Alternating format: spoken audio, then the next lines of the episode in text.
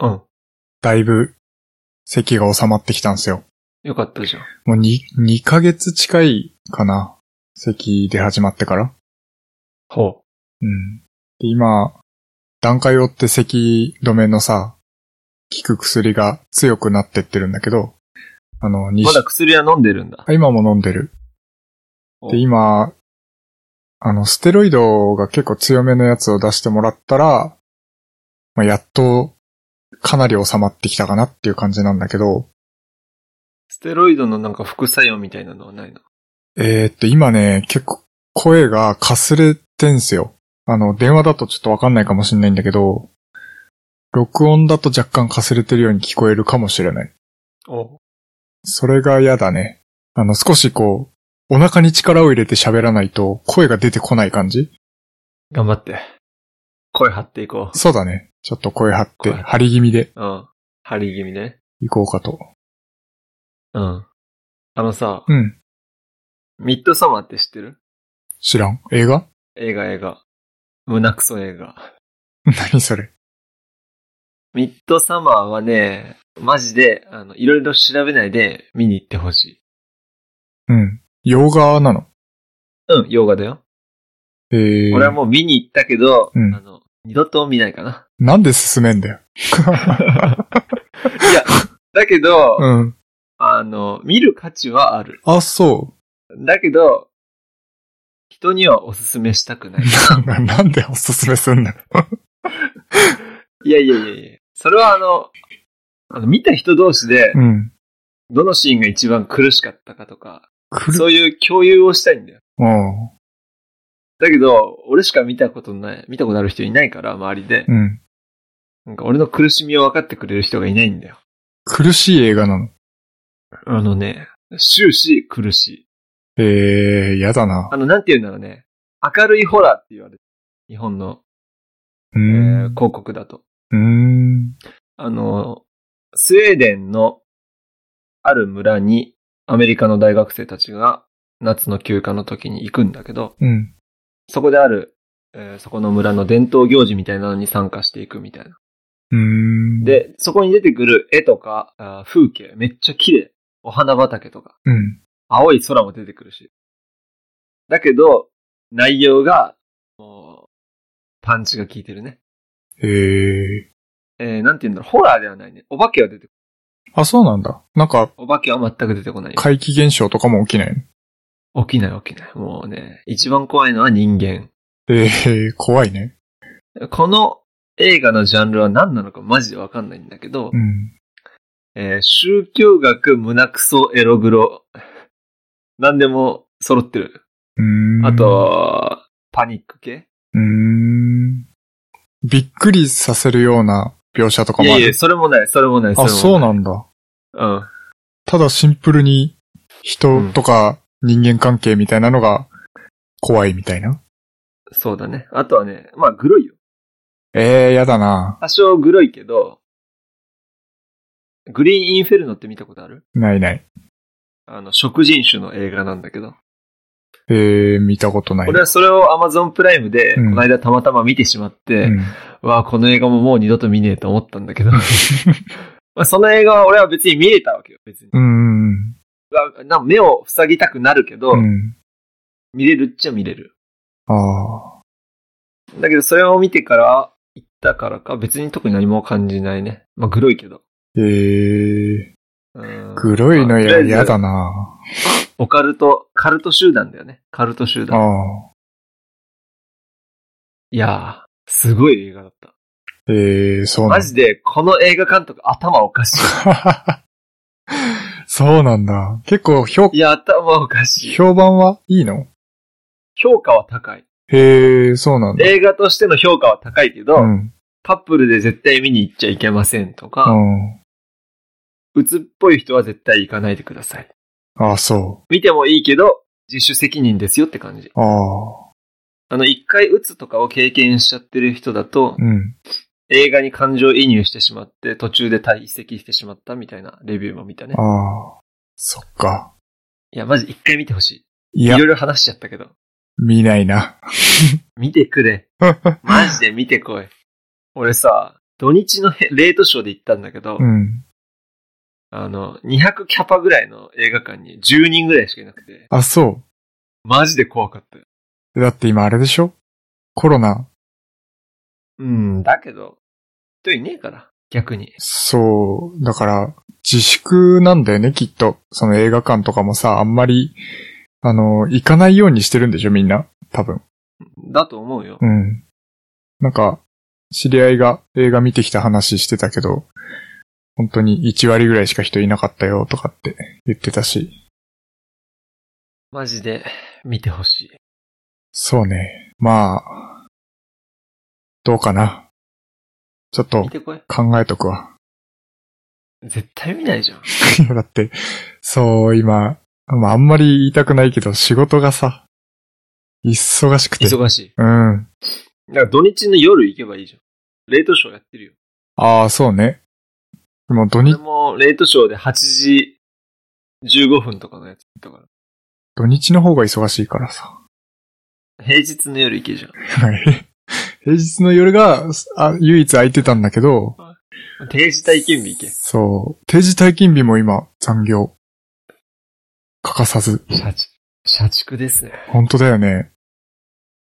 ちょっときついなって感じ。まあ、愚痴になっちゃうからあんまり、この辺にしておきますけど。 はい。さて、まずなんか話しますこっちから行きますかうん俺あんま話すことないから、いいよじ。ゃあ、先行くね。まあ、全然テック系の話じゃないんだけどさ、この間、こう、テストがあったんですよ。 何のあの、テストって言っても、あのー心理テスト。違う違う違う違う違う。うちの会社でさ、よくあの、パソコンのシステム上で、教育やってくださいみたいなの来てさ、教育やってそれあにるね。 10問ぐらいのテストがついてるやつねあるのわかるねよく来るじゃない。まあ、あの、あのテストの中で、まあ、選択式で、ウェブ上でこう選択して採点も全部できるんだけど、それの選択式問題で、まあ、次のうち、まあ、ほにゃららに該当するものはどれかっていう選択肢があったわけですよ。あ、選択肢が問題があったわけですよ。で、まあ、例えば野菜に例えると、野菜に該当するものはどれかっていう問題で、1番、メロン。2番、スイカ。3番、どちらも該当するっていう選択肢があったわけですよ。はい。これ、何っていう。意味わかるそれはちょっと待って。あの、その、うん。スイカとメロンが野菜なのかっていう問題に対して言ってんのか、その、うん。どちらも該当するっていう選択肢はどういう意味じゃっていあ、そうそうそうそうそう、ごめんね。疑問そう、あの、どちらも該当するっていう選択肢なんなんっていう、まあ、もあう問題なん、あの、話なんだけど、あ、そう。俺別に何にも思わないよ。 何も思わない。だってさ、次のうち野菜に該当するものはどれかっていう質問があってね。1番メロンってきて、もうこれ該当するから丸つけるじゃん。メロンって野菜なのメロンって野菜だよ。あ、ごめんね。あメロンとスイカってなんかフルーツっぽいけど野菜なわけですよ。初めて知った。あ、そう。そっか。へえあのー結局これの答えってどちらも該当するっていうのが正解なんだけど、うん普通に考えて、例えば、まあ、ちょっとプログラミングとかをやってるとさ、こう、フローズがこうあったとするじゃないですか。うんで、こう、選択式問題がこう、をプログラムに、そのプログラムに入れました。で、次のうち、野菜に該当するものはどれかっていうプログラムの中でそれを答え出そうと思った時に、フローズで、まず1番の答えを検証しますっていうフローのあの選択肢っていうかこう分岐が出てくるわけじゃん。でそこでメロンっていうのは何なのかって言って、例えばこれがスイカ、あ、それか、あの、野菜じゃないっていう方に該当したら、次の選択肢っていう風にこうやっていってプログラムってこう正解を導き出すのをうんような仕組みになってるとするじゃないですか。で、僕の脳内でもそのプログラムを働かせたとしましょう。で、選択式問題で次のうち、じゃあもう1を見て、もう選択、もうかん答えを出してしまう。そうそうそうそうそうそう。1を見たときに、あ、これ該当するなって言って選択して、採点したらそれ間違ってたんですよ。で、なんでやと思って、よくよく見たら、どちらも該当するっていうのが答えだったんだけど、うんこれがちょっとね、俺の中では納得いかなくて、っていう話 俺。はマジで何にも思わない。あ、そう。あの、多分それはう、ん。俺自身が、うん。えー今の会社に入ってから入社3年目ぐらいからずっと受けている試験があるわけね。うんうんうん。その試験で、その試験、選択式なんだけど、はいはい。その中で正しいものはどれか、うんまああるね。うん。 A と B、B と C、うん。 A と C、うん。すべて、うん。すべて該当しないみたいな。うん。そんで5択だから、もう、なんていうのそ可能性がすんげえあるんだよはいはい。そういう問題を俺ひたすら解き続けていて、いるからなのかわかんないけど、うん。この問題を見ても、なんか、違和感は特に感じないね。ああ、そうなんだ。うん。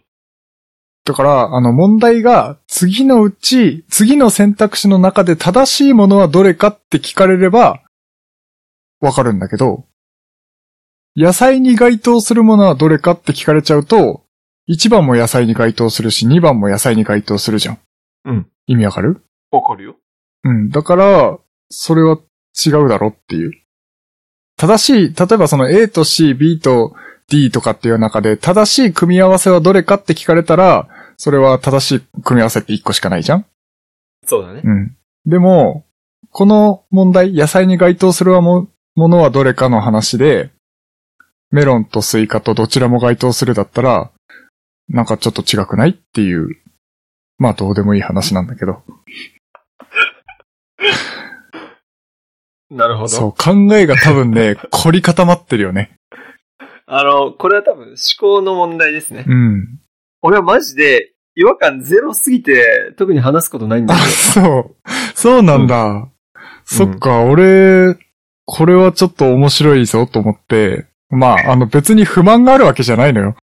全然この問題に対して不満があるわけじゃないし、あうんの、 話の内容としてこれは絶対面白くなるぞと思ってちょっと書いてみたんだけど、ど。なるほどね。そう共感してくれる人がだけど、日本のどこかにいるかもしれない。そうだね、これはちょっとコミ俺はね、多分全く、なんか共感はできなかった、ね。そっか理系的な考えじゃないのかもしれない。ああ。多分、プログラミング的な話うん。を、うん多分、なんかこう、回路があるんだろうね。脳内にプログラミング的、こう、思考回路があって、それに通したときに、いや、これ、エラー起きる原因になるなっていう、なんかね、 謎の、なんかロジックというか、はい。うん、考え方が、俺の中では、これはちげえだろっていう、ふうに思ったわけですね。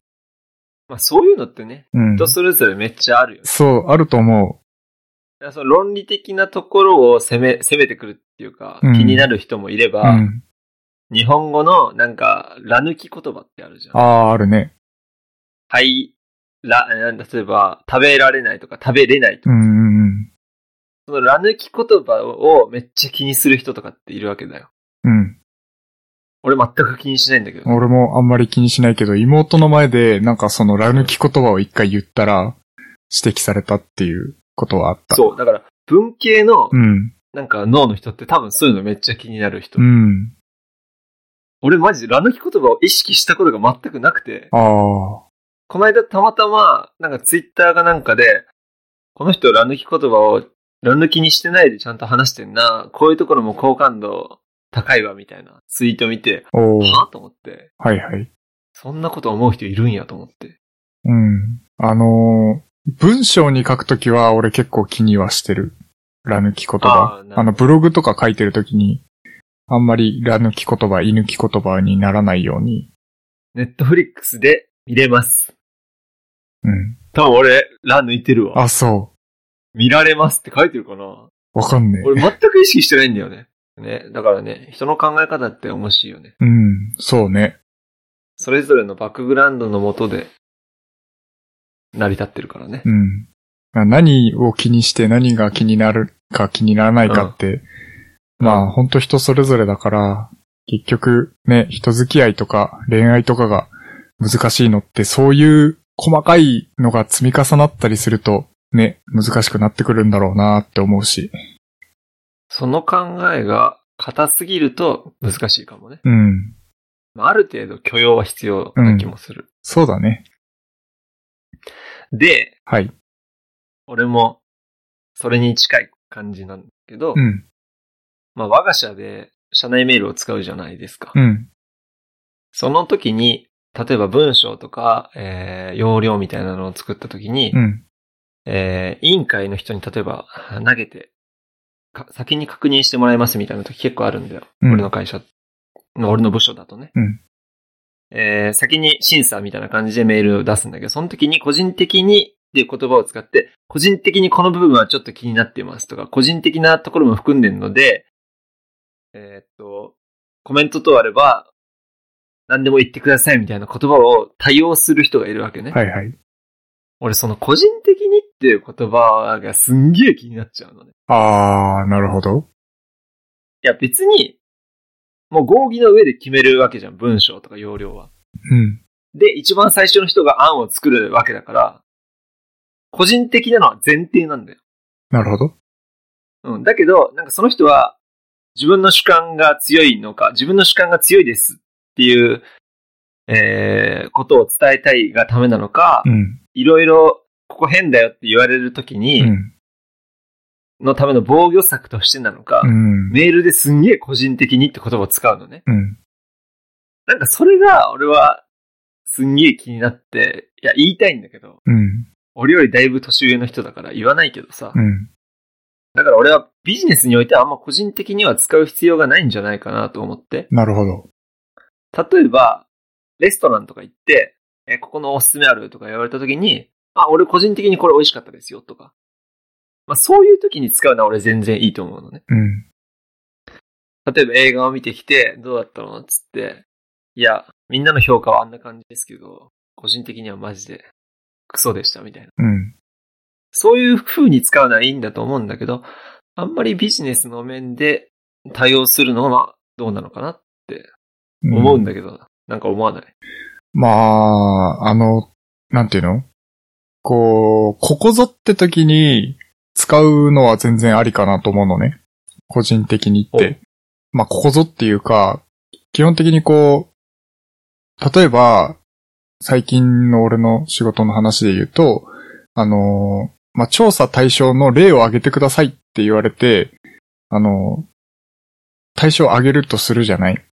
で、結局、うさあ、現場全部を把握してるわけじゃないから、自分の経験の中で、まあ、こんなものがあるかな、こんなものがあるかな、こんなものがあるかなっていうのは想定できるかもしれないけど、あの全部が全部具体的にこれを対象にするっていう風に答えることってできないわけじゃん。そうだね。そういう時に、まあ、あの、んなんていうの主観的な形で、まあ、いわゆる個人的にっていうような使い方で使うのは全然ありかなって思うんだけど、うんうん、これをさっき言ったように多用するのはあんまり良くないくとは思うかな。もうだから逆に言うと全部人任せになっちゃうわけじゃないですか。いや、そういう気がするんだようね。ん。結局、なんか自分に対していろいろ言われるのが嫌だからうん嫌だからって言っちゃあれだけど、こう、個人的にっていうのを使うことで、ちょっと逃れてるっていうか、責任からね。そういうような感じがしてしまうう。ん。まあそこまで深くは考えてないだろうけど、ただ、あの、なんていうの、こっちからコメントを出した時に、いや、これ個人的な意見ですからって言われちゃうと、ちょっと、いやいやいやって、だから言ってんだよってなるよね。そうなんだよ、そうなんだよ。そうはならないでしょうん、そうはならない。いうん。や、別に最初に、その、うん。えー作ってくれてるわけだから、うん。例えば容量なりマニュアルなりうを。ん。それは、あなたが作ったんだから、別に個人的な主観が入っても全然いいんだよ。うん。それに対して、他の人たちがコメントを出し合って、うん。それをより良くしていくわけだから、まあ、個人的なのは前提なんだと思う。そうだね。だから最初に一回言っとけば、いいんじゃないってあくいう。までこう何度も言う必要はねえそうう。そうそうね。っていうだけ。うん。だけど結構気になっちゃう、俺は。なるほど。だけど文書とかマニュアルも本当に人それぞれ好き嫌いがあってさ、うん。うちの上司とかは、あの、カッコうん。カッコで、なんていうの、濃いカッコってわかるこの小ノートのうん。メモの両端のカッコ。あー、墨付き括弧ね。そうそうそうそう。それをめっちゃ使うのよ。うん、俺もめっちゃ使う。俺、いや、俺は、それは、いやメ、メールとかには使ってもいいんだけうど、ん。文章とかであんま使うん、使わないでほしいなって俺は思っちゃう。ああ。文章の一つの題目として結構この格好を使ってくるわけうよ。ん。なんかこれは、ここで、このタイミングでこの格好なんだ、みたいな。ええそうなんいだ。や、俺この格好は、この、これじゃないんじゃないってちょっと思う時も結構あって。うん。なんか難しいけどね。それも結局俺の個人的なものだからさ。ああ。俺、結構ね、目立つじゃないこのう、ん墨付き格好ってさ、塗りつぶしの部分が多多いからさ、例えば目黒、立つ。あの、し白い紙に黒で印刷した時に、やっぱ目立つんですよね、この格好で挟まれてる言葉って。そうだね。うん。ちょっと小ノットにこのカッコのやつ書いとくけど、あのーこれは目立たせたい時というか、まあタイトル的なところによく使うんだけど、完全にあの何一番最初のタイトルはどう、誰が見ても目立つじゃん。例えば、うん、そうだね。そう、だからそういうところにあんまり使わないけど、その、うん。小タイトルみたいな、うん。あのー、込み出しみたいな。そういうところとか、あと、こっから下の、例えば、あのー、引用してますよとか。こ、こっからここまでの範囲引用してますよみたいなところの、その引用の手前のタイトルとか。そういうところによく使うかな。やっぱ目立たせたいところというか。うん。いや、それはいいかもしんないんだけど、うん。なんか俺が気になったのは、こう文章、マニュアルとかで、うん。まあ手順ごとに、例えば、前処理があって、うん。えー分析があって、測定とかあったりするじうゃん。ん。それぞれ、例えば俺だったら1とか1ポツとかね、うん。にしたいんだけど、この格好が好きな人は、その、例えば、前処理分析測定みたいなところを、その、うん仮かえーこの墨付き格好を使うわけ。うん。そんで、その下で、えー番号で分けたりだとか、はいはい。えー点で分けたりするわけ。はい。だからここをこの使い方したら、なんか、分かりにくいんじゃねって俺は思っ思っちゃうんだよね。ええまあ実際にその文章見たわけじゃないからなんとも言えないけど、わかりにくくなるのは良くないよね。そうねどうなんだろう。なんか俺この格好うは、ん。文章内ではあんまり使わない。うん。メールのうん。えータイトルに LINE をする。ああー、あの例えば、確認依頼とか、はいはいはいはい。なんとか依頼とか、するね。なんか、回答とか、うん。そういう時はめっちゃ使う。ああ。確かに。だけど、まあ、文章とか、まあ、業務連絡書みたいなのにはあんまり使わないかな。うーん。いや、だけど本当に文章とかも、うん。結構、えーうちの上司とかは、あー省庁に出向行ってたりだとかうん。する人もいて、まあこの墨付き格好の人ではないけどうね、ん。やっぱりね、人それぞれ全然違う。うん。もう、この省庁の時はこうだったからみたいな。うん。やっぱこれがスタンダードだろみたいな感じで言ってくる人もいるし、うん。なんか何が正しいのかよくわかんないけどね。そうね。結局見やすくて使いやすいのが一番いいんだろうけど、うん。まあ見やすさも人によって違ったりするしね。そだかれらな、。一概にこれが正しいっていうのはないだろうけど、まあ、まあ、形になってればいいんじゃないそうだねう。ん。あとさ、見出しをゴシックにするのはどう思えっと、他は明朝なのに、見出しだけゴシックってことううん。俺は気持ち悪いね、それは。あー、そう。俺は、ちょっと嫌だな。うん、それは、あの、俺の上司も気持ち悪いって言ってて、うん。だけどうちのなんか手引きとかってそうなってるんだよ。へえ。えーっと、散髪何々ってうん。いうところだけ、うん。えーゴシックにする。ゴシックにすると、うん。印刷した時に、ちょっと太くなるじゃん。太っぽくなるよね。太くなる、んそうそうそう。そんで見やすくなるんだけうど、ん俺は結構それ好きなんだよ。へえ、そうなんだ。そう。それなんだけど、そうしちゃうと、うん。まあ、えっと、時々、見出しで開業した時とかに次のところもはいはい。ゴシックになってしまって、うん。本文のところまで明朝にしなきゃいけないところもゴシックになっちゃうかうら、ん。文章を作る側からしたら嫌なんだよ。うん。で、あだの、から、パソコン上じゃ、わかりにくいしね。明朝とゴパソシッコクっンて。上じゃ、そう、モニターじゃ全然わかんないんだよ。印刷して、あれ違ってるってなる感じでしょそう、そう、そう、まさにそう。まあ、だから俺それはあんまり、めっちゃ好きってわけじゃないけど、うんそんな気になりはしないんだけど、うんうんうん。自分で作るマニュアルはう、ん。見出しはゴシックにしちゃう。へえ、そうなんだ。俺は嫌だなあの、 キモいと思われてるんだろうけどな。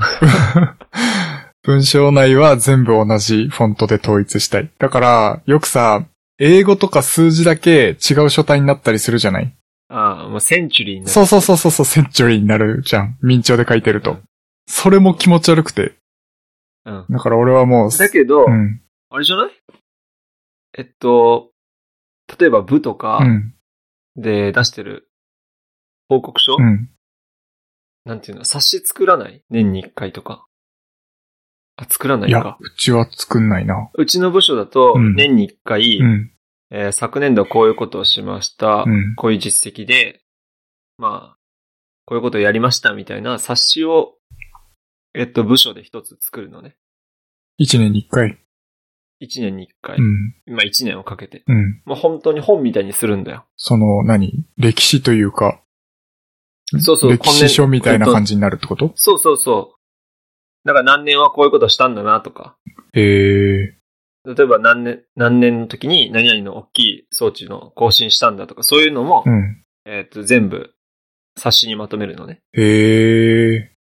その時に、えっ、と、その文章の構成要領みたいなのがあって、はいはい。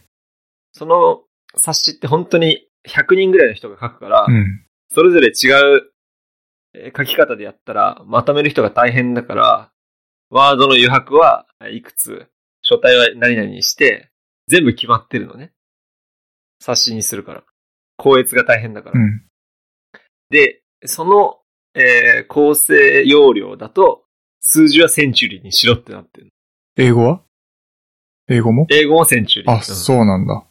そう。だから、うん。それを見てる人は、普段の文章も、英数字はセンチュリーって人、考えの人が結構う多い。ん。そうだよね。だから、自動でセンチュリーになるのは、きっとそういうのがあるからだろうなって思ってはいるんだけど、あのー、なんていうの、結構さ、数字とかをさ、入れてさ、あの、ずれるじゃん。わ、かある。の、民調、例えば、Windows で言うと、MS 民調だけでやれば、あの、インデントが揃ってれば全部揃うんだよね。右、左からわやるとかるわ。すげえわかわかるうんそれがセンチュリー入れるとさ、あの、MSP 民調と一緒でさ、こう、ちょっとずつずれてったりするじゃん。その余白がかなり詰めた状態で書かれるから。る。うん。それが気持ち悪くてね。あの、できれわかるば、俺も英数字は、うん、えー明朝とかに合わせたい。だよね。うんそう、それがね、気になっちゃうから俺はいつも。うんお前 A 型だろって思われたくないから言っとくけど、俺 A 型じゃないからね。俺も A 型じゃない。俺ら、俺ら、俺ら俺ね、ら。そう。だいぶあの性格は雑だけ ど、気になるよ。気になる。すごく気にな気る。になる。そう。だからパソコンだからなんだろうなとは思うけどね。これ手書きだったら絶対気になんないところじゃん。うんそうだね。そう。パソコンでやるとどうもこう気になっちゃうのってなんでなんだろうなっていつも思うけど。うん。そう。世の中は便利になった部分もあれば、そういう気にしなくてもよかったことを気にしなきゃいけなくなるっていう部分もあったりするよねっていう謎のそういうまと め、まとめですね。まとめ。 はい。いや次行きますー、かいい。よ。はい。うん。まあ、多分1分ぐらいで終わる超くだらない話していいえい いよ。この間ね、コンビニで、ごまあんまんと、唐揚げ棒を買ったんですよ。うん。で、レジでこうスキャンしてる間に、あの、ホットスナックだから、あの、ごまあんまんと、あの、唐揚げ棒を一本くださいって言って、そのスキャン終わった後に、こう取ってきてくれるじゃん。他にも商品を買っていあ、たそうそうそうそうう。そうそう。いろいろうん。なんかパンとかおにぎりとか買って、それのスキャンが終わった後にごまあんまんと、まあ、唐揚げ棒を、こう持ってきてこう、やってくれたわけですよ。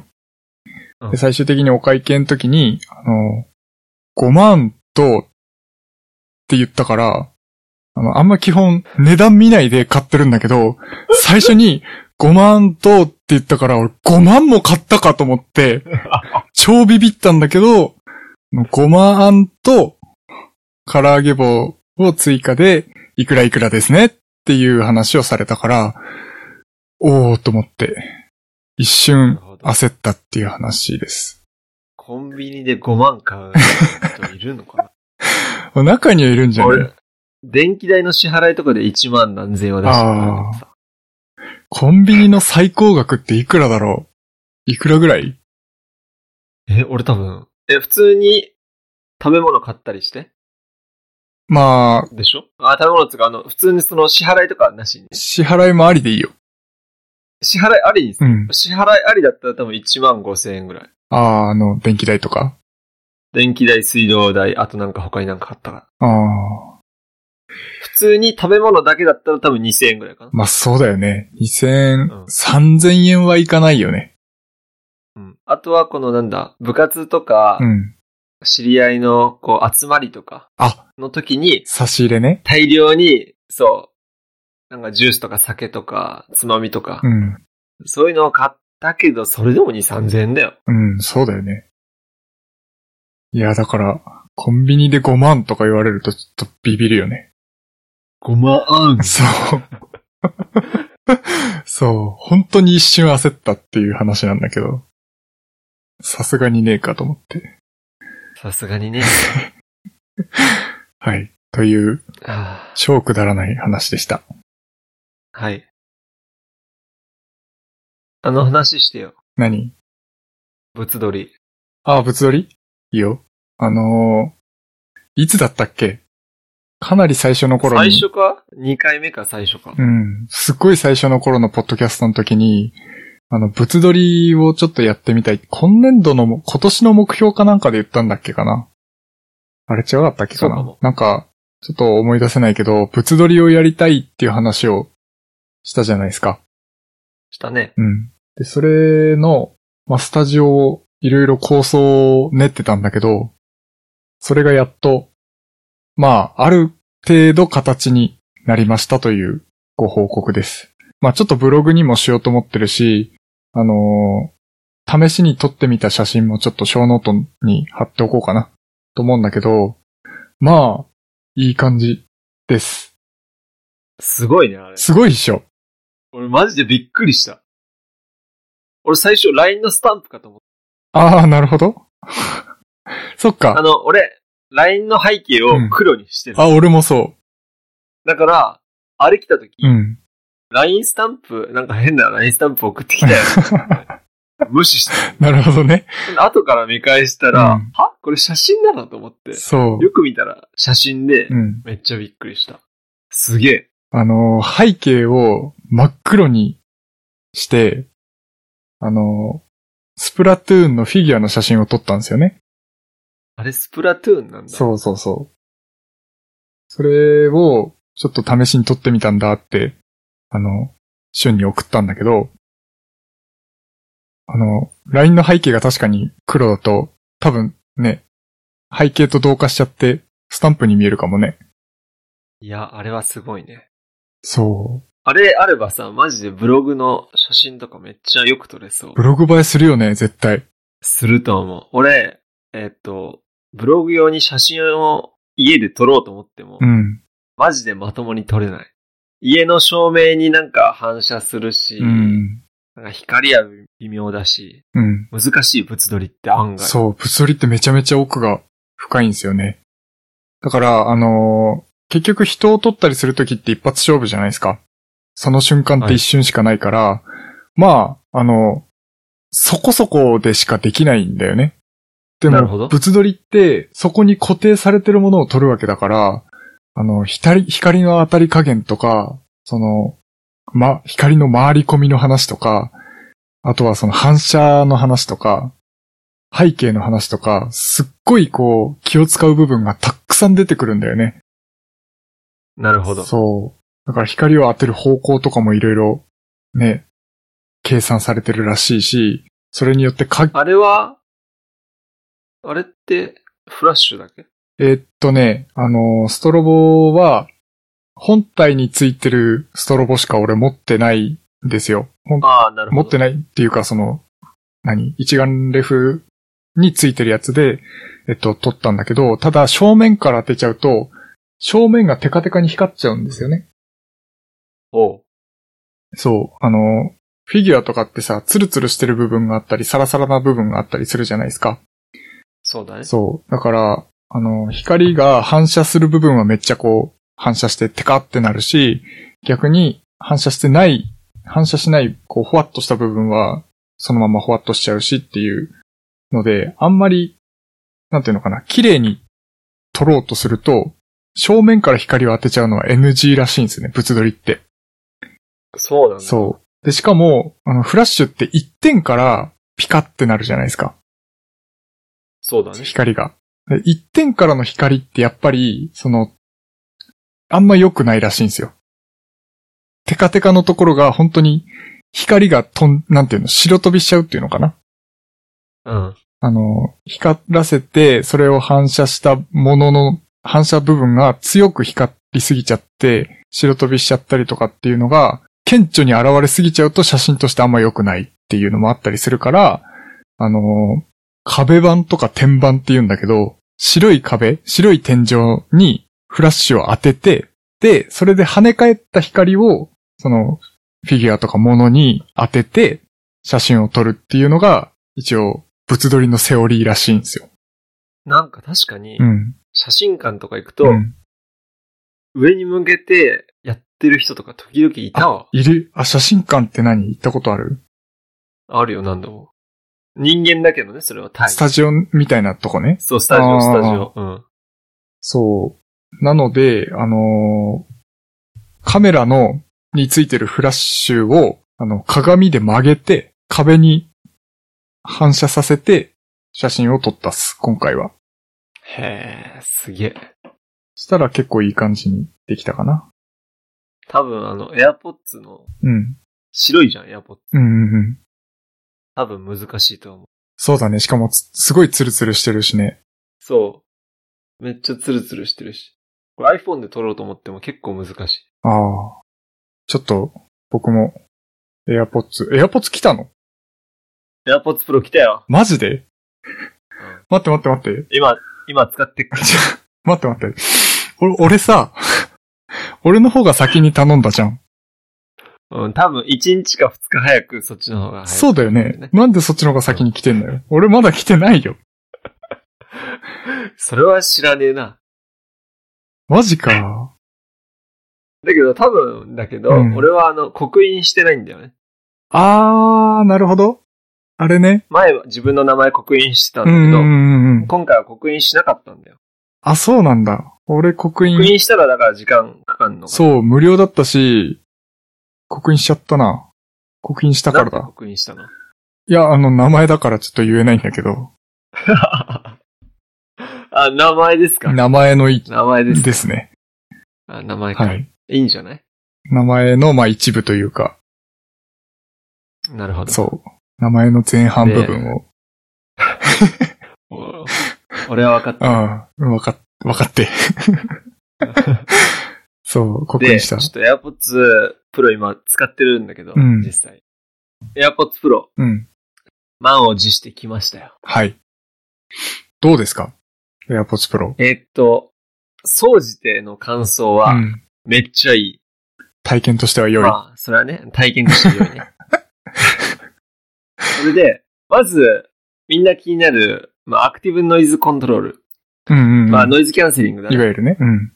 そう。それをまず買ってすぐ家で試したんだよね。はい。その時うは、ん。あ、こんなもんなんだって正直思った。うん。まあ、エアコンの音は確かに書き消されて、うん音楽に集中できる。うん。あ、こんなもんかって感じ。 だけど、まあ、あの、2、3日経って、まあ、実際に外に出て使ってみたんだよ。うん。もうね、別世界だね。へえ、無音無音。あ、そだから無音と言っても、もう車の音とか近くで通った車の音とかはもちろん聞こえるし。う。うんだけど、やっぱり外にいると、風の音だったり、うん。うん。カラスの鳴く声。やっぱ車、遠くで車が走る時にタイヤの音するじゃん。うん。そういう、普段気にしない音が結構耳に入ってくるんだけど、うん。それが全くなくなる。ああ。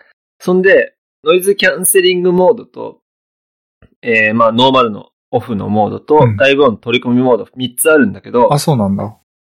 そう。それはあの、コントロールセンターのところから制御できるんだけど、うん。やっぱり、一度ノイズキャンセリングで音楽を聴いてしまうと、うん。もう戻れないね。えだからもう AirPods 持ってる人は、多分 AirPods 絶対使わないと思ー、あ、そう。う。うん。まあ、そのぐらい、ノイズキャンセリングの感動はすごい。なるほどね。その、プロじゃない方を持ってる人は、プロを買っちゃったらプロしか使えなくなっちゃうってことね。プロしか使えなくなるね。なるほどね。あそとうなは、んだ。この、レジとか行った時に、うん。何円ですとかの時とかに、そっちの声聞きたいじゃん。あの、店員さんの声聞きたいじゃ結構あるねん。。その時は、この AirPods Pro のこうつまみを長押しすれば、うん。その、外部音取り込みモードとかに変更できるのね。うん。だからそれですぐ、あの、会話とかは可能になる。えー、いいじゃん。だからそれもめっちゃ楽だし、うんそれもめっちゃ使えるなって思った。そうだよね。ずっとノイズキャンセリングになっちゃうとね、あの、挨拶無視することになっちゃうからね。そうそう、そう思うう。ん。俺も結あとは構、このノイズキャンセリングだけっていうのも結構できるんだよ。あ、音楽も流さないでってこと音楽も流さないで、うんイヤホンをしするだけだとうん音楽流れないで、うんノイズキャンセリングだけもできるの。ああ、いいね。なんか確かにノイズキャンセリングだけをしてるときは、うん。なんかこうさーって感じの、ちょっと、あ、ノイズかき消してんなっていう感じはあるけど、うんうんだけどそれを、それでなんとなく、外の音こんぐらいなくなってるんだっていうのがわかる。うん。へえ。あとは、音質に関しては、正直言って普通かな。あ、そうん。なんかめっちゃいいって感じもしないし、わ別に悪くはない。う。うん。 AirPods と比べて別に変化はないかな。へえ。ノイズキャンセリングしたことによって聞きやすくなったのは間違いないけど、うん。音質いいなとも思わない。なるほど。うん。あと、俺一つだけちょっと気になったところ。うん。これは AirPods 持ってる人しかわからないんだけど、うん。ケースが横長になったんですよ。ああ。ケース横長になったから、この、片手に、俺左手に持ってるんだけど、うん。左手でこう親指でパカッて開けられたんだよ、AirPods だうと。ん。だけど AirPods Pro を横に広すぎて、手のひらにあんまり収まりきらないんだよ。あ、そうなんだ。収まるんだけど、うん。親指でめっちゃ開けにくい。へえ。そう。だからそこがちょっと不便で、なんか怖いんだよ。あの、親指だけで開けようとすると落っこちちゃいそうで怖くて、うん。結局左手でケース持って右手で開けるみたいな風にしないとうん。いけないのが、ちょっと不便かなって思ったことぐらいで、うん。他はもう満足ですね。なるほどね。 3万円出す価値ある。あ、そう。うん。そっかー。本当はね、音楽聴きたくなるよ。俺も話したかったんだけどな、この AirPods Pro、これこれこうだよね、とか言いながら。だけどさ、うん。もう、あと1週間ぐらいで来るんじゃないのそう、えっとね、12日って言っても、あれか。 あの、この 音声が世に出るときにはもうすでに12日は超えてると思うんだけど、あと2、3日で届きますね。なるほどうん。ぜひ、通勤の時とかね。そうだね。多分家の中で一人で使っても凄さわかんねえ。あんまり静かじゃん、一人だとそうだね。そっか、いいな、いいなって言っても、まあ、あとちょっとで来るけど、俺も。また、その時は、そうだね。レビューを。レビュー、レ ビュー。また同じ話つくかもしんないよね。いや、いいんじゃないそうね。今回、ああの時こう言ってたけど、みたいあー、そうするわ。な。うん。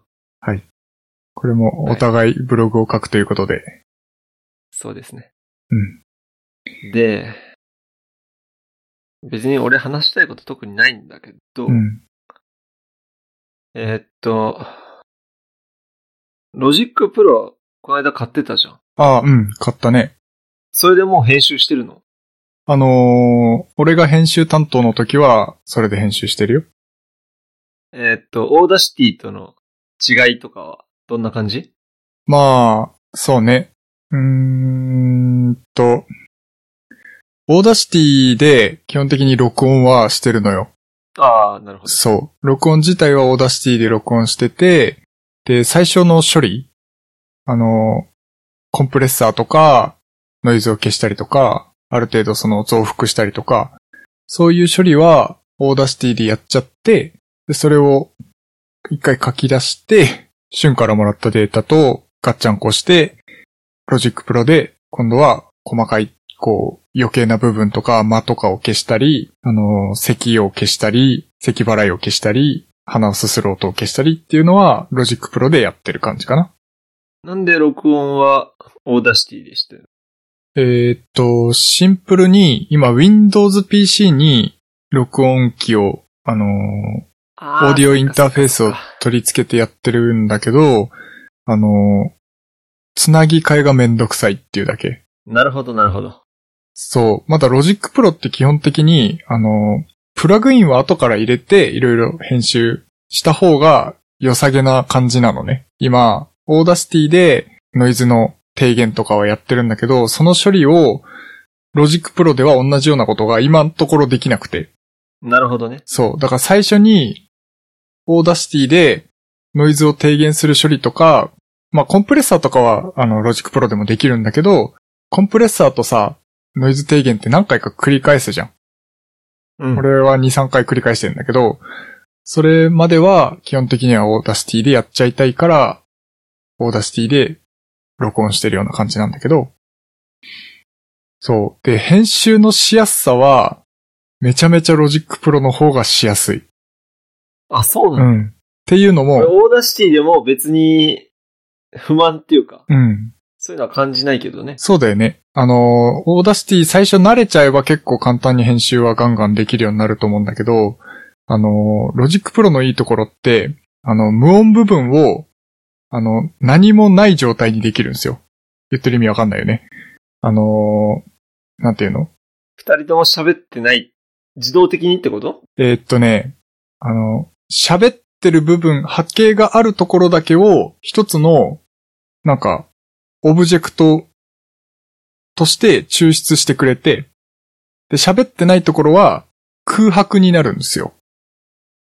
へえだ。から、あの、喋ってる部分の中で、咳してんなと思ったら、そこを一回クリックして、その咳のオブジェクトだけが選択されるから、それをデリートで消しちゃえば、咳のとこだけ綺麗になくなるんですよ。オーダーシティってめっ、ちゃいいじゃん。そう、咳をしてる最初から咳が終わるまでの最後の時間を選択して、えっと、詰めるか消すかしない、あの、無音にするかしないと消えないでしょそうだね。そう。それをやんなくていいんですよね。この選択をする時間が全くいらないんですよね。こう聞きながらへー、あ、ここ咳してんなと思ったら、そのオブジェクト、咳が出てるところのオブジェクトだけを選択して消しちゃえばいいだけだから、あのー、もちろんね、最初は慣れるまでに結構時間はかかったよ。確かに。あの、機能も多いし、結構半分ぐらい英語で書いたんですよね。やっぱロジックプロのプラグインとかもうん。英語なの。わかんない。プラグインによると思うけど、基本英語が多いんじゃないかな。あんまりね、いやーそう、あのー、日本でロジックプロ、さ、あのー、コアに使ってる人ってあんまいないような気がするから、あまあいるだろうけど、音楽とか、ね、あの、ポッドキャストを目的にやってる人ってあんまいないだろうし、そうだね。そう。だから、プラグインもさ、どうなんだろうね。ノイズの低減とか使うのかな音楽作成の人とかも。まあ、まだちょっとその、音楽。実はそのプラグインも、有料だったりするんですよ。なるほどね。そう。だからまだちょっとそこを変えてないんだけど、そう。ちょっと今後ね、調べて、まあ、いずれ買おうかなとは思ってますけどね。なるほどう。ん。もうロジックプロになれたら、編集がうん。オーダーシティには戻れないね。えーっと、今んところ、まあ、どっこいどっこいかな。やっぱり、へやーっぱ最初すごいわかんなくって、使い方が。なるほかど。なりいろいろ調べたんですよ。まあ、それに結構時間かかっちゃって、まあ、まだちょっと、あ、ロジックプロめんどくせえなっていう印象が残ってる。まだね。あ、オーダーシティみたいなこの直感的にできるわけでもない。うん。まあ、多分、あのーもっとコテコテした DTM ソフトみたいなものだ、よりは、多分、ロジックプロってすごい直感的に使えるようにはなってると思うのね。アップル製だし。そうだよね。そう。そういう意味では、多分使いやすい方なんだろうけど、まあやっぱり、あのー Windows がさ、7から10に変わった瞬間って結構使いづらかったりとかさ、Office がね、2010から2016に変えたり、2013に変えたりした時に、最初なんかさ、わかんなくなったりするじゃん。そうだね。そう。まあそういう感覚ですかね、今。まあ、慣れればね。慣れれば多分、ロジックプロの方が編集はしやすいと思う。圧倒的にっていうほどでもないけど、まあ結構しやすいかなっていう感じはするかな。なるほど。うん。じゃあ、もうちょっと使ってみてって感じだね。そうだね。また、あの、まだ効率の悪い使い方をしてる部分もたくさんあると思うので、そういうところをいろいろ経験値積んで、はしょっていければかなり、ロジックプロいいよってこう、言えるようになってくるかと思うんで、それをちょっと、しばしお待ちいただければって感じですかね。なるほど。はい。俺も iMac 買ったら、入れようかな。そうね。あ、うん iMac っ iMac 新しいやつ出てるしそうだね。よかったね、買わなくて。ほんとそう。 あれなんだっけ ?Mac mini も出るんだっけ、 Mac mini も出そうだね。出そうだうよ。ん。詳しくは見てないけど、うん。なんかその噂は聞いた。タイトルだけ読んだわ。うん。だからそれの発表をちょっと待つ。そうだね。まだ買わなくてよかった。うん。一生買えない気がしてきた、この間そうだよ。本当に。一回、一回どっかで買わないと。そうなんで。はい。はい。なんかある話。あとは、うーん、この下から3番目気になる。 Windows の壁紙についてってやつうん。 ?Windows の壁紙がさ、1月ぐらいだったかな変わったじゃん。 4K 対応になったんだよね。壁紙がそうなのもともと 4K 対応してないんだ。なんか、うん俺、はね、あ、ごめんね。最初、話遮ってあれなんだけど、うん。俺はあの、テーマってあるじゃん。うん。テーマで、えっと、スライドショーできるじゃん。うん。あそこのやつを最近使ってるんだけど、うん。あの画面、えっと、あの写真が 4K に対応したらしい、最近。4月、えっと、2020年の1月かな。へえ。そういうニュースは見た。あ、そうなんだ。うん。俺、あのーただ言いたいのが、前さ、あの、ガラスの Windows マークからちょっとこう、もやもやって煙が出てて、はいはい後ろから光が当たってて、こう、ファーってわかるよ。わかるなよ。ってる、すごい中二病感満載の壁紙だったの覚えてる俺嫌いだけどね。あれうん。そうなのすぐ見るよ俺うん。あ、真っそ黒う。画面にしてたもん、ずっと。あ、そうなんだ。結構あれ俺、お気に入りだったんですよ。じゃあ Mac でもあれを壁紙に しな。いや、それはまた違うけどさ、Mac、いや、Windows もそうだし、Mac もそうなんだけど、俺、会社の Windows 機はもう壁紙あの、あれだ、もうデフォルトだったからね。ずーっとあなるほの、ど Windows の。Mac、自自宅の Mac もデフォルトなんですよ。はい。で、そのデフォルトの壁紙が変わっちゃったじゃないですかっていう話なんですけど、へえあのー今何なんだ今、一応 Windows 10、んなんかアップデートがあって、ちょっとこう明るい感じ、昔の Windows 7な感じの Windows 10の壁紙になったんだよね。そうなんだ。そう。そっか、あの、Win- 壁紙変えちゃってたからわかんねえのか。そう、俺壁紙を、もともとは、うん、目が疲れるからもう真っ黒にしてたんだよ。うん、真っ黒にしてたんだけど、うん、最近なんかちょっと寂しいなって思い始めて、うんそ。のスライドショーで変わるやつに設定した。えー、そのスライドショーには、なんか写真とかを入れてるってことそのテーマっていうのが、うん。えーっと、マイクロソフトのストアからダウンロードできるんだけど、あー、なるほど。そこで例えば、えー冬の北欧みたいな10枚の写真うん、があって、それが、それをダウンロードすると、それがうん。えー自分の好きな、えー例えば1時間おきぐらいにスライドしていきますよみたいなるほなどや。つとか、まあ、あの、カリフォルニアの海の景色とか、うん。なんかそういう、なんか自分の景色、好きな景色を選べるわけよ。綺麗な景色がそう流れるってことね。綺麗な景色をそう、うん俺は今、綺麗な景色にしてる。そっかそっか。うん。だからちょっとわかんなかったね。あ、そっか。うん。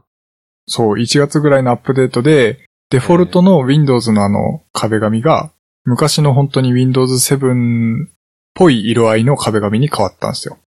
寂しいね、それは。そう。で、そうなのそう。俺は昔の壁紙の方が好きだったんですよね。ええあれ、実は写真だって知ってたあ、そうなのそう。CG じゃないんですよ。昔の。ええどうでもいいけど知らなかった。そう。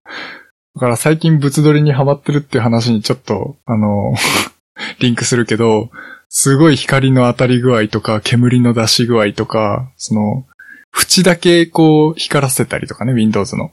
あれ、プロジェクターで、でそう光当ててるみたいな、そうなんだすげえだったみたいなんだけど、あれ写真だって考えるとすげえな。でしょちょっと、それにしたくなってきたでしょしたくはなってこないかな。あ、そう。見たいなって。ああ。まあ、検索すれば多分出てくると思うんだけど、そうだね。それが、あの、Windows 7っぽい色合い、 何回言ってんだって話だよね。Windows 7っぽい色合いの壁紙に、CG の壁紙になったんですよ。これ今、今ね、うん。スマートフォンで見てるけど、これ写真なの、写真なんです。あ確かに写真に見える。いや、そう言われてみれば写真だ。そうなんです。え、すげえ。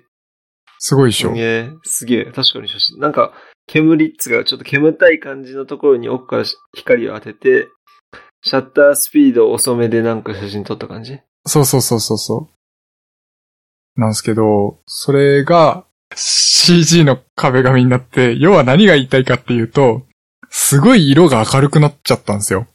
あそう。だから今までその暗い壁紙に慣れてたから、その明るい壁紙がすごく眩しくて。あ、なるほどね。そう。で、最近さ、Chrome のプラグインでさ、ダークモードにするっていうプラグインを入れてんすよ。はい。あの、ブラウザーに。会社でも入れてる会社でも入れてる。おう。ていうかむしろ会社でしか入れてない。で、その、ダークモードにしてくれるプラグインを入れて、ずっとブラウザーでこう、いろいろ調べ事とかしてるじゃないですか。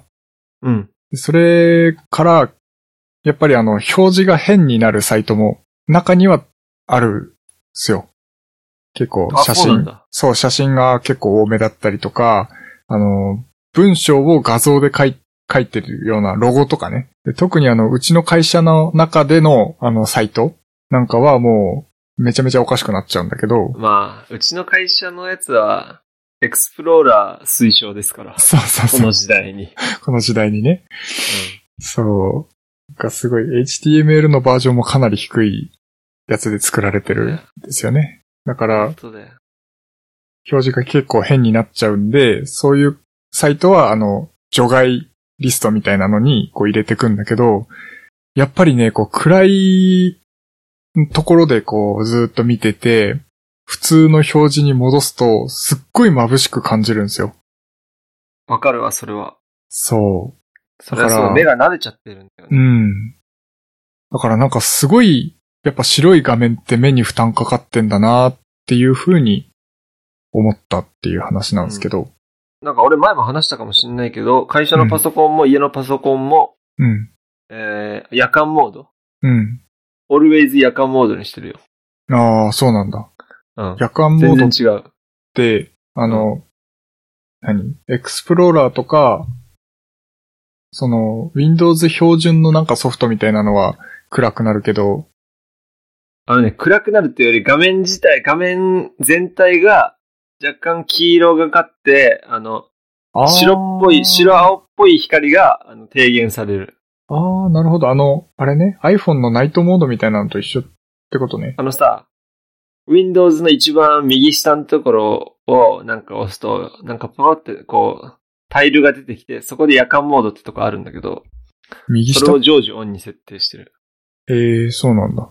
うん。ちょっとわかんねえや。出てこない。一番右下のさ、うん。あとこのろを、ーう上矢印みたいな。なんつうんだろう、これ通知って右側に出る。あ、つ、あ、通知あ、通知ね。うん。あ、本当だ。集中モードってやつ集中モードじゃん。あ、夜間モードか。あったあったあった。あ、本当だ。黄色っぽくなるね。そう、それでなんか白青っぽい光まあ、うんい。わゆるブルーライトみたいなのがカットされる。会社のモニターがね、もうね、最初の設定で結構ね、目に来るんだよ。眩しいんだよ。うんうんまあそれはあの、設定できるけど、うん。うん。夜間モードにするだけで全然違う。そうだよね。うん。まあ、そそっか。なるほど。そういう対策もあるのか。そうだね。俺はそれしかしてないかな。えー、あのー、なんだっけ、ダークモード的なのには設定してないのえっとね、してるよ。あ、してるよね。あ、それもしてるしてる。あの、ファイルとか、なんつうのそうそうそうそうそう。えーっと、そういうのも全部黒くしてる。うん。あの、アドビのソフトとかもそれにちゃんと対応して暗くなったりするけど、してるしてる。ワードとかエクセルはまだ白いまんまだよね。そうだね。いや、まあ、印刷した時白いからな。そう、そこはね、白にしかできないんだろうなとはま思っあてるブけラッど。クアウト画面になると、おうん前らプログラミングしてんのかみたいになっちゃそうそうそうそう。 まあそれもかっこいいし、いいかなとも思うんだけどね。う。俺全然いいと思うけどね。うん。さすがはにい。会社の書類を作るのに、白背景だじゃないと。印刷しねえとわかんない。そうそうそうそうそう。はい。はい。あとはフェイスパックの話するいや、これマジ、めっちゃ大事だよ。大事でもないけど、あの、フェイスパックっつうかさ、フェイスマスクうん。お肌につけるやつ。したことある一回もないね。一回もないよね。うんうん。日本の男の人はあまり使わない。うん。まあ女の人は結構使ってるんだけど、うん。もう女の人はあんま使わないかな。俺、結構ニキビが、えー、今じゃなくてね、半年ぐらい前にちょっとニキビが出た時に、めっちゃ調べたんだよ。何がいいか。そしたらとりあえずパックをしろっていう記事を読んで、朝晩パックしてたんだよ。へえ。それで、結構肌質が変わっうて、んもう自分でもわかるぐらいに、例えば、仕事中に頬杖つこうと思って、うん。ちょっと自分のほっぺたに指が触れると、いつもの肌じゃねえってなるんだよ。へえ、そうななんんていうのやっぱだ。水分がうん補われてて、やっぱもちもちして、こう、肌に吸い付く感じうん。それで、水分が、やっぱ顔がどれだけ乾燥してるんだなっていうのをすごく分かって、まあ最近パックしてなかったんだけど、うん。今冬で俺暖房使ってるんだけど、うん。もう化粧水と乳液を風呂上がりにつけても顔がなんか痛いっていうか乾燥して。うん。そんぐらいだったから、久しぶりにパックを買ったんだけど、うん。やっぱりパックはした方がいいね。へえ、そうなんだ。俺今までパック、まあ、今年の、まあ、その、朝晩パックしてた時まで、パックって正直意味ねえと思ってたんだよ。うん。まあ、女の人は、まあ、よく化粧のりが良くなるとか言ってたんだけど、うん。別に男なんてしなくていいだろうって思ってたんだけど、うん。やっぱり乾燥したシーズンとか、日焼けした時とかは絶対にパックした方がいい。へえ、そうなんだ。本当にね、実感してわかるよ。肌の水分の量が違うなっていうのが。うん。だから特にテニスとかしてるじゃん。そうだね。外で日焼けとかもしてるから、うん。日焼け止めも塗った方がいいと思うけど、うん。パックおすすめ。へえ、おすすめのパックぜひうん、パックとパかッ。ク。うん。あ、の、おすすめは、松清とか、 まあお店の名前言っちゃったけど、うんツルハとか、どこにでも売ってるんだけど、うん。えーっと、サボリーノっていうのがあるんだよ。サゴリーノね。違う違う、サボリーノ。サボリーノサボリーノ。へえ。サボリーノっていうのは朝専用と夜専用っていうのがあって、へえ。まあ、どっちでもいいんだけど、朝時間ねえと思うから、うん俺は夜でいいかなと思ってて。うん。それは、あの、えっと、塗装になってるんじゃなくて、うん。一つのところに大量にティッシュみたいな感じで、うん。これなな何枚入ってんだ ?30 枚ぐらい入ってんだ ?28 枚入ってるから、うん。これで1500円ぐらいだから、おうおう。めっちゃ安い。毎日使っていいから。うん。1ヶ月分ってことね。そうだね。そんで、この、大体一応、ケースには、化粧水、乳液、美容液、クリーム、全部入ってますって書いてあるけど、まあうん俺は一応パックした後に化粧水と乳液はつけてるけど、うん。やっぱりね、お肌は大事です。それはさ、パックしたままなんかいろいろできるできる。一人なら。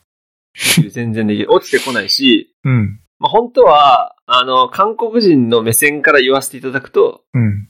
パックしてるときは寝っ転がって、こうあ重力でこう肌に浸透するように浸透しないね。とダメなんだって言うんだけど、高えな美意識が。そう。だけど、まあ、俺はそこまでしてないかな。うん。別に起きてる。いや、本当にね、実感するから、ぜひやってほしい。そっか。まあ、新しい体験だからね。こういう、そうこういうことはどんどんチャレンジしてそう。いこうかな。それも、やっぱりテニスとかしてるしね。焼け止めも塗った方がいいよ。将来シミできるから。そうだよね。やんなきゃやんなきゃとは思ってるけど、結局うんなんさ、かひうん。日焼け止めを塗るとさ、手がニュルニュルするじゃん。わかるよ。そう。で、結構、日焼け止めって一回塗るだけじゃ全然さ、すぐ落ちてきちゃうじゃん。もう定期的に塗んなきゃいけないってなるとさ、こう、グリップが滑っちゃうんですよね。あー、そういうことがあるんだ。そう。だから、だんだんこう、めんどくさくてやんなくなっちゃうんだけど、結構あの、スプレーのやつは結構やったりする。あの、あー、そういうのあるんだ。そう、スプレーで、ファーって、髪の毛とかも、あの、UV カットできるような、へえ、いいじゃん日。焼け止めがあって。やらないよりはいいと思うよ。うん。まあ本当に、どんだけ効果あるのかわかんないけど、顔テッカテカになっちゃうんだけどね。だけど、うちの知り合いのテニスやってる人も、そう、うん。やっぱり顔にシミがあるんだよ。できちゃうよ、よしそれは。シミがあると、うん本当にね、老けて見える。ああ、そうね俺、。シミできるのはいいんだけど、まあ、うんできたくないから俺は、あの日焼け止めを塗るのをおすすめするけど、シミができたんだったら、マジシミ抜き行ってほしうん。い。安くてシミ抜きできるから。そうなんだ。おじさんたちに、マジで俺はシミ抜きをおすすめする。ええ。あの、、ホリエモンも、シミ抜きはした方が絶対いいって言ってるし、ややっぱり、見た目って大事だし、そうね。やっぱり老けて見えてしまうしね。うん。まあ、シミができるのはしょうがないけど、今、安くてシミ抜きできるからさ。うん。ぜひね、シミ抜きましょう。ま、まだないでしょシミは、まあ、あの、ほくろになっちゃってるような感じのちっちゃいのはあるけど、そう、シミってなんかさ、こう少しこう広くて、こう、茶色っぽいというか、うんやつでしょそういうのはまだないかな。知り合いがさ、あの、結構そばかすが結構あったりして、それを消したりしてたよ。レーザー治療かなんかで。うんそうそうそう。レーザーみたいなのでシミもやるんだよ。うん。だから結構そんな高くなくてって言ってたから、そなんかしばらくマスクしてたから、何してんのって言ったら、いやそばかす消したのって言ってたから。えーっつって。う。日焼けはね、ちゃんと対策をしてください。うん。 化粧水と乳液は塗ってるんだっけうん。それは塗ってる。けど、じゃあ、男にしては、やってる方じゃない化粧水と乳液やってるって。だけど最近の人大体や、あ、そまあ、おじさんとかやってないけど、最近の若い人結構やってると思う。うああ。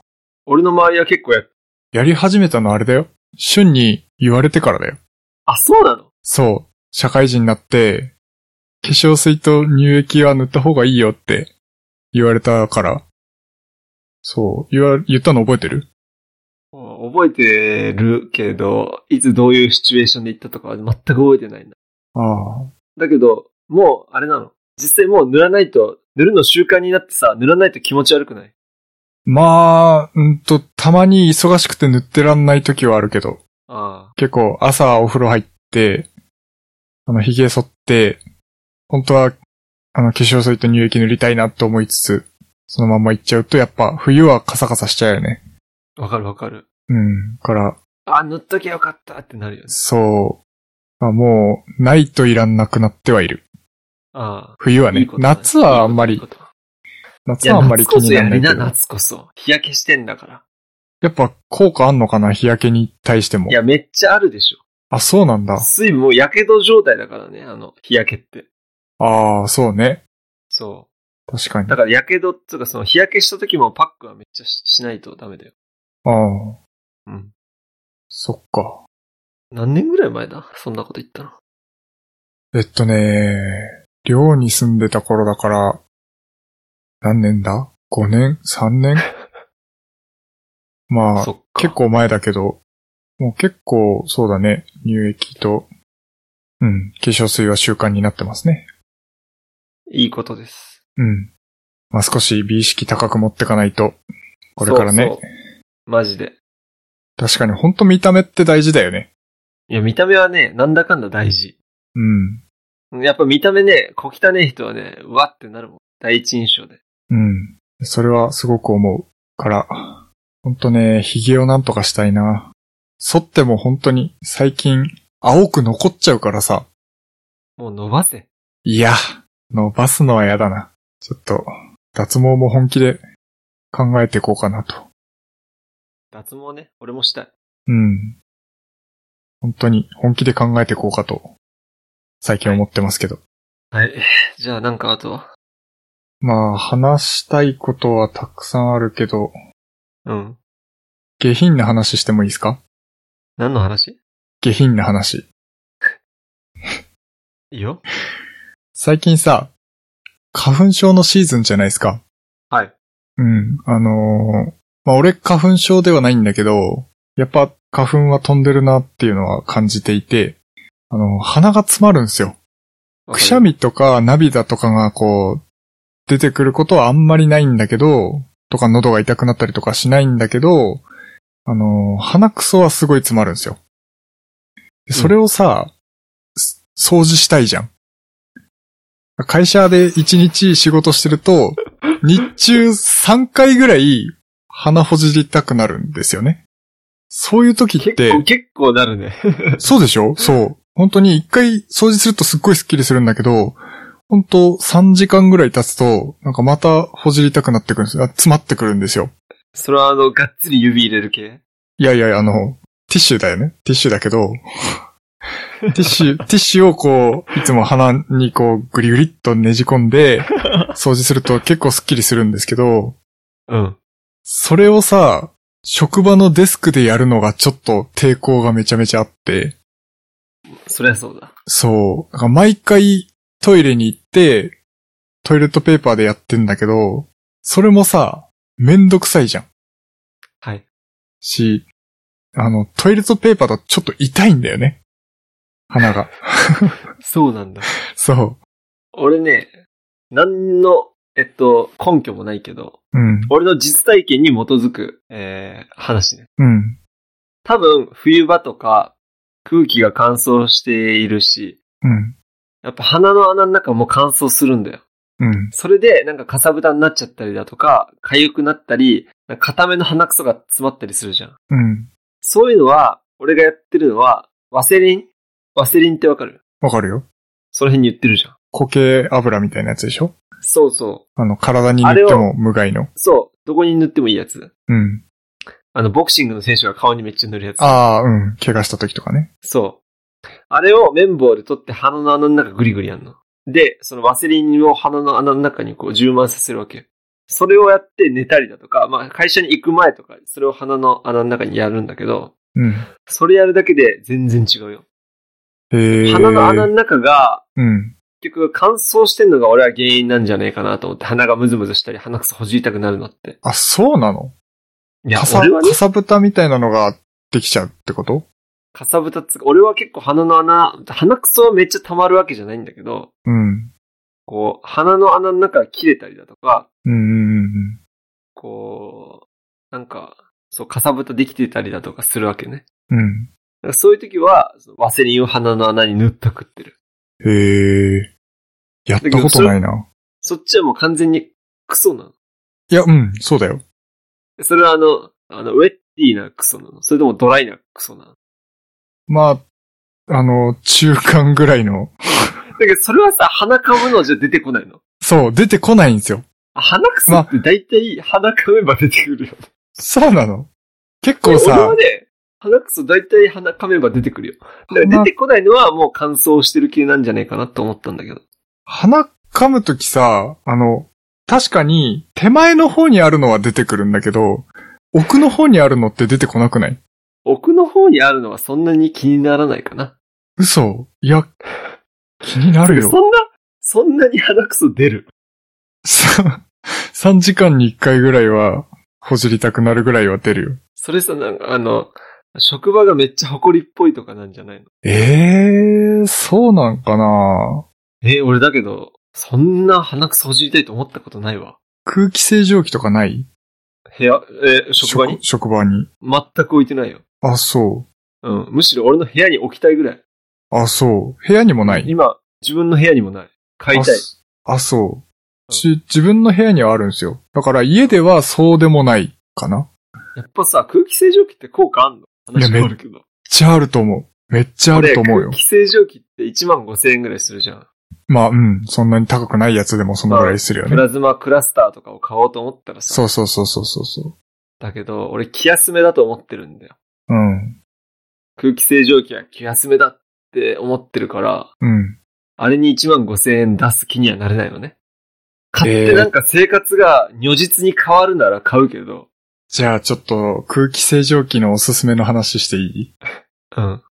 えっとね、空気清浄機のいいところで、俺一番でかいのは、人が吸う空気がきれいになるとか、そういうところじゃないと思ってんのね。うん。それが何かっていうと、あのー、埃が溜まりにくくなるんですよ。だから、それもうん。わかんないじゃん。いや、あのね、机の上とかさ、まあ、よくあの、パソコンのモニターとかにさ、うん。埃って溜まるじゃん。たまるね。そう、それってすごく見やすいじゃん。見やすい見やすい。それが、激減する。本当に本当に。それはもう実感としてわかる。実感としてめちゃめちゃわかる。あ、そう。うん。じゃあクイックルワイパーとかしてもあんまり埃取れないみたいな。だからクイックルワイパーの頻度がめちゃめちゃ減る。減るあ、そっちはルンバか。あ、そっか。そう、だからルンバって床はさ、掃除してくれるけどさ、あの、それ以外の部分って、床以外の部分って掃除してくれないじゃん。そうだね。そう。だからテ棚ーブルの上とか、そうそうそうそうテレビ台のとことかね。そう。あのー、埃を掃除できない部分ってルンバにはあるわけですよ。うん。そこは自分で掃除しないといけないじゃん。うん、うん。それがめっちゃ減るえっていうのはある。え。あの、フィルターはついてるのフィルターついてるよ、もちろん。それはあの、手洗いかないや、えっ、とそそこ、に、あの、埃が溜まってくわけ。そうそうそうそ埃はじゃあそうこ行っちゃうのいや、そこにめっちゃ溜まる。あ、溜まるんだ。うん。へえ。まあ本当はね、半年に一回交換してくださいとか。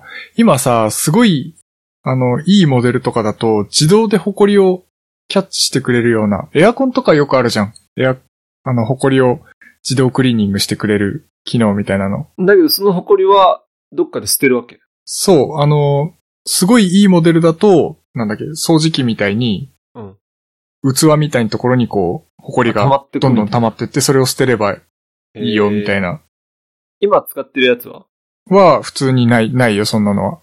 なんかそのネットみたいなのに埃がくっついて、それを水洗いして乾かしてもう一回使うみたいな。えーっとね、水洗いができないから買い替えになっちゃうけど、基本あ、じゃあ的そにれは、はもう使い捨てなんだ。そう、あのーもったいないから掃除機ですって使ってるけどね。へえ。なんかその使い捨てだとめんどくせえな。ただ、あれじゃない。シャープのプラズマクラスターなんかは結構ね、交換頻度が少なくていいはずだよ。そっか。うん。ちょっと調べるね。いや、俺、姉ちゃんの家にもうん。空気清浄機あって、うん。なんか知り合いの家とか行くと空気清浄機あって、もうこんなん気休めだろうと思いながら、買う意味ねえだろみたいな感じで。 俺バカにしてるんだけど、いつも。えー、買ってみよっかな。そんなに実感があるなら気になる。1万5千円なら出せなくはないし。今実際いくらぐらいするえーっと、結構ピンキリだけど、俺が欲しいやつは5万ぐらいすんのかな。 高っ。あの、自動でフィルターを掃除してくれるやつ。いや、フィルターぐらい自分で掃除するわ。あ、そう。そう。あのーあれだわ。10年に1回って書いてある。その前に家電が壊れるわ。そうだね。だから、本体ごと買い替えになるのかな。加湿空気清浄機プラズマクラスター7000、17,800円。で、あれだわ。使い捨てプレフィルターは1ヶ月に1回って書いてある。うーん。それを最初に大量に買っておくのか。うん。まあ、多分掃除機で吸えばなんとか、しばらくは持つだろうけど。なんかね、気になる。え、何の話からこの話になったんだなんだっけ。鼻くその 話だ。鼻くそだ。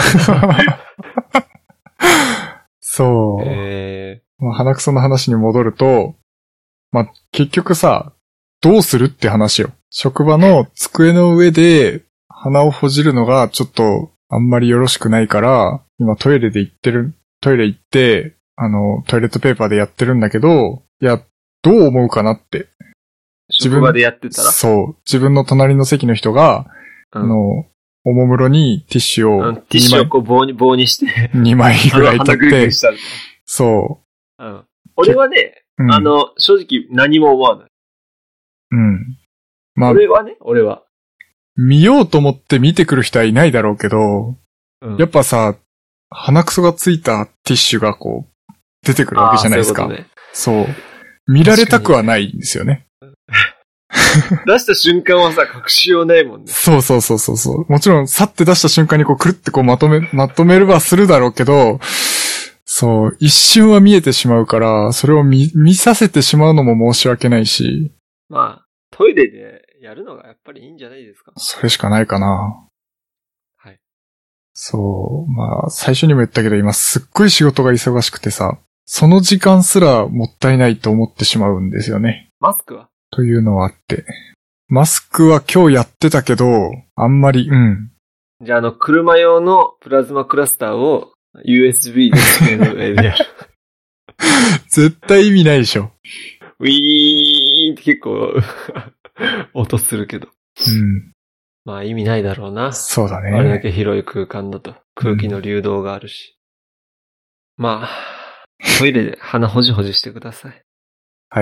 という話ですかね。俺一番下の話してほしい。一番下の話する時間大丈夫うーん、もうちょいなら。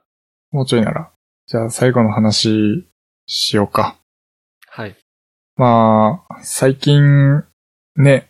まあ多分、我々もまだ20代だし、若い方なんだとは思うんだけど、うん。あのーまあ年を取ったなって感じること多々あるじゃないですか。そうだね。あんまないあの、体的なことはあまりない。あ、そう。いや、その年を取ったなと感じることを、かっこみそじ編っていうので、ちょっと話したいんだけど、うん。こないだ、ものすごい久しぶりにカラオケオールしたんですよ。うん。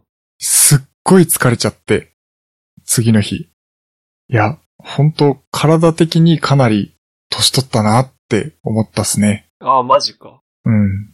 20代前半の頃まではさ、全然次の日なんともなかったんですよ。例えば睡眠時間が2時間とか3時間しかなくても、普通に何も変わらない感じで過ごすことができたんですけど、今回、まあ久々っていうのもあったんだけど、すっごい疲れちゃって次の日。いや、きついなぁと思って、そういうのってあんまない。例えば、あの、筋肉痛が治りにくくなったとかさ。あのね、俺はまだ不思議とないんですよ。 あ、そう。すごいね。なんか、例えば、オールしても、うん。なんとかなるし、うん。オールして会社とか行ったことあるし、車の運転でオールして、まあだけど寝るけどね、なんかそんなに若いからこそ、なんか徹夜で運転してうん。とかできるなって逆に思うぐらいかな。あ、そう。そっか。うん、筋肉痛も2、3日で治るし、うん。うん、だからあんまり、うん。その体的な面で、うん。年取ったなって思うことはないけど、うん。やっぱり下が年を取っていって、どんどん後輩ができたりだとか、うん。あれ、こないだまでこんなちっちゃかったのに、いや、もう大学生か、みたいな。うん。うんそういう面で、やべえな、俺もうこんな年かって思う。あ、そそのぐらいで、この、まだ体においては、そんなに、ね、まあ言うてまだ俺ら、死者誤入したら30だけど、う。うん。まだ20代半ばじゃないですか。まあまあまあ、そうね。うん。だから別に、そんなに感じないよ。そっか。だってさ、サッカー選手にしても、うん。油乗るのはだいたい24から28とかさ、あ、そ29うぐ。らいまで全然バリバリやれるわけよ。あ、そう。うん。そっか。うん。だから、案外32、3までうん。現役バリバリやってる人もいるしね。うんうんうん。だから、ね、わかんないけど、まあ睡眠とかは本当に睡眠めっちゃ大事にしてる人っているじゃん。うん。なんか俺とかって案外、えー、2時とかに寝ても、朝起きんの辛いけど、うん。昼間全く眠くなんないんだよね。あ、そうん。だけど、結構さ、睡眠でもう12時絶対寝ないと、次の日めっちゃ眠いみたいな人結構周りでいるもう。なるほどね。ん。うん。だからそれは、その人の習慣とかいろいろ関係してるから、うん。なんとも言えないんじゃないかな。なるほど。だけどまださ、これからですから、はい。頑張ってそうオですねールしてください。オール。そうですね。オールしましょうよ。まあ、まあもう一つ、ちょっとあるんですけど、うん。これは体じゃなくて、まあメンタル的な話ね。そう。あのー昔って、何かにつけすごくワクワクしてたなっていう気がするんですよ。おう。そう。だから、まあ、高校の時とか、その、まあ、仕事し始まって、こう、な、なんでもある程度自分で物が買えるようになった時とか、こう、いろいろ調べてさ、こんなことできるようになったらいいなとかさ、高校の時なんかはあの、新しく出た音楽とか、そういうのを聞いてさ、すごく心が動かされたっていうか、ワクワクしたっていうか、そういうことがすごくあったじゃないですか。うん。で、逆に、昔って、なんかこう、人とのお別れとかって、あんまり悲しくなかったんですよね。なるほど。そう。まあ、小学校卒業するときに、あの、受験した子たちは、あの、他の中学に行っちゃったりとか、まあ、特に中学から高校に上がるときなんてほとんどの人と離れ離れになっちゃうわけじゃないですか。これまですごい仲良かった人と。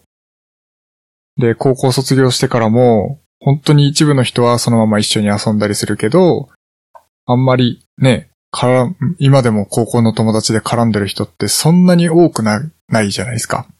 うん。そう。だからその人とのお別れってたくさんあったはずなんだけど、まあ、あんまり、うわー悲しいなっていうことってなかったんですよね。はい。そう。で、それが、まあ、ちょうどね、季節、年度が変わるっていうことで、いろんな人とお別れすることがあるじゃないですか。そうだね。で僕なんかで言うと、そのテニスのコーチやってて、で、まあ、今年度で卒団とかさ、うん。その一緒にやってる、その少年団、小学生の子たちが卒団する子が結構いるから、その子たちとは、まあ今まではもうさ、毎週のように一緒にテニスやってたのが、もう一気にゼロになっちゃうわけですよ。うん。そういうのを考えた時に、すっごい寂しくて。うん。今までね、すごくこう慕ってくれたっていうか、こう、すごく仲良くね、してたし、なんか、いろんなことをこう、ね、時にはこう怒ったこともあるし、時には泣かしちゃったりもしたし、ね、時にはこう、勝っ試合に勝って泣いてた時も見たりとか、なんかすごいこう、いろんな時間を共有してきたんだけど、まあうんそういうことをこう、お別れをするっていうのが、うんすごい寂しくて、うん、なるほど。そね泣きそうになってんのう。。そう、本当に いや。泣きそうになっていねや、えしあ。のね、あのね、うん。俺はね、あの、もともと結構悲しがってた。あ、そうん、もともと結構悲しかった。う。昔から今でってこもと寂しいなって思うし、昔から。あーだけ、ど、まあ、死ぬわけじゃないし、またどっかで会えるでしょうぐらいの感覚で、うん。まあ、悲しいけど、頑張って乗り越えてた。うんうんうんまあ、あとは、なんだろう、こういうのはあんま良くないかもしれないけど、こう、彼女がいるから、うん。うん。まあ彼女は、基本的に、なんか、別れなければずっといる存在であって、うん。まあ、家族とかみたいな存在になりつつあるわけね。うん。そういうなんかずっと変わらない、えー友達とかずっと変わらない存在が増えることで、そういった別れも別に苦しくなくなるんじゃないかなって思なるほどね。う。うん、まあ、まあね、俺ね何事も死ぬわけじゃねえと思ってそう乗りね。越える。うん。特に人とのわ、ああの、人とのさ、出会いなんて一期一会だからさ、本当に。そうん。死ぬんだったら泣いてもいいけど、う。うん。別に死ぬわけじゃないんだからさ。うん。ってよく言ってる、泣いてる人に。そっか。なんかね、そういう、こういうことで寂しくなるって、なんか年取ったなーって思ったんですけど、まあ年齢は関係ないよ。そっかな。年齢は関係ない。高校の卒業の時とか悲しかったうんとね、ちょっと、あ、こいつだともう会えないのか。まあ、なんつうの。俺は本当にファミリーだと思ってたのは部活の奴らだったし、はいはいはいはい。部活の奴ら以外は別にどうでもよかったのね。うんうん部活の人たちは本当にもう兄弟みたいなもんだから、うん。うん。まあこれからも連絡取るだろうし、まあ、卒業式なんて一つの、あれだなと思って、まあ、しばらく会えなくなるのは悲しいとは思ったけどね。うんうんうん。だけどそんなにそこで悲観的にはならない。もちろん悲しいけどね。そうね。うん。そうね。そう、だから、まあ、なんだろうね。こう、こういう別れがあんまなかったのかな。こう、そうかもね。多分、もうほとんど会えなくなるだろうっていう別れだから。はい。まあ、一緒にね、テニス、テニスやり続けてくれれば、まあ、どっかでいろいろ関わることあるだろうけど、ね、これまで本当に毎週毎週一緒にやってたのが、急になくなっちゃうなって思うと、うん。そう、寂しいなとも思うし、だからね、本当になんかね、いろいろあって思うのは、う本ん、当に何気ない日常が幸せなんですよ。本当だね。それはね、節目節目に思うよね。本当に思う。うん。だから何気ない日常を大切にしないといけないです。うんって。いうのは、震災の時とかによく思った。そうだね。震災時とか、今回のコロナの件もそうだよね。そうだね。そう、すごく感じて当る。たり前がね、素晴らしいですよ、当たり前が。うん。当たり前だと思うことって実は当たり前じゃないし、いや、もっそとものっ通りだとよ。感謝しなきゃいけないことがたくさん周りに溢れてるんだなっていうのを、まあいろいろね、この年になってもなお勉強させてもらってる感じですかね。という、はい。はい。いい話でした。今回ちょっと長いね。そうだね。うん。 1時間半ぐらいになるかな。はい。はい。じゃあ終わりでいいですじゃあ今日はかこんなところで。はい。では、えー、小ノートは、えー hpk.jp スラッシュ007で、えー公開しておりますので、そちらもよろしくお願いします。それでは。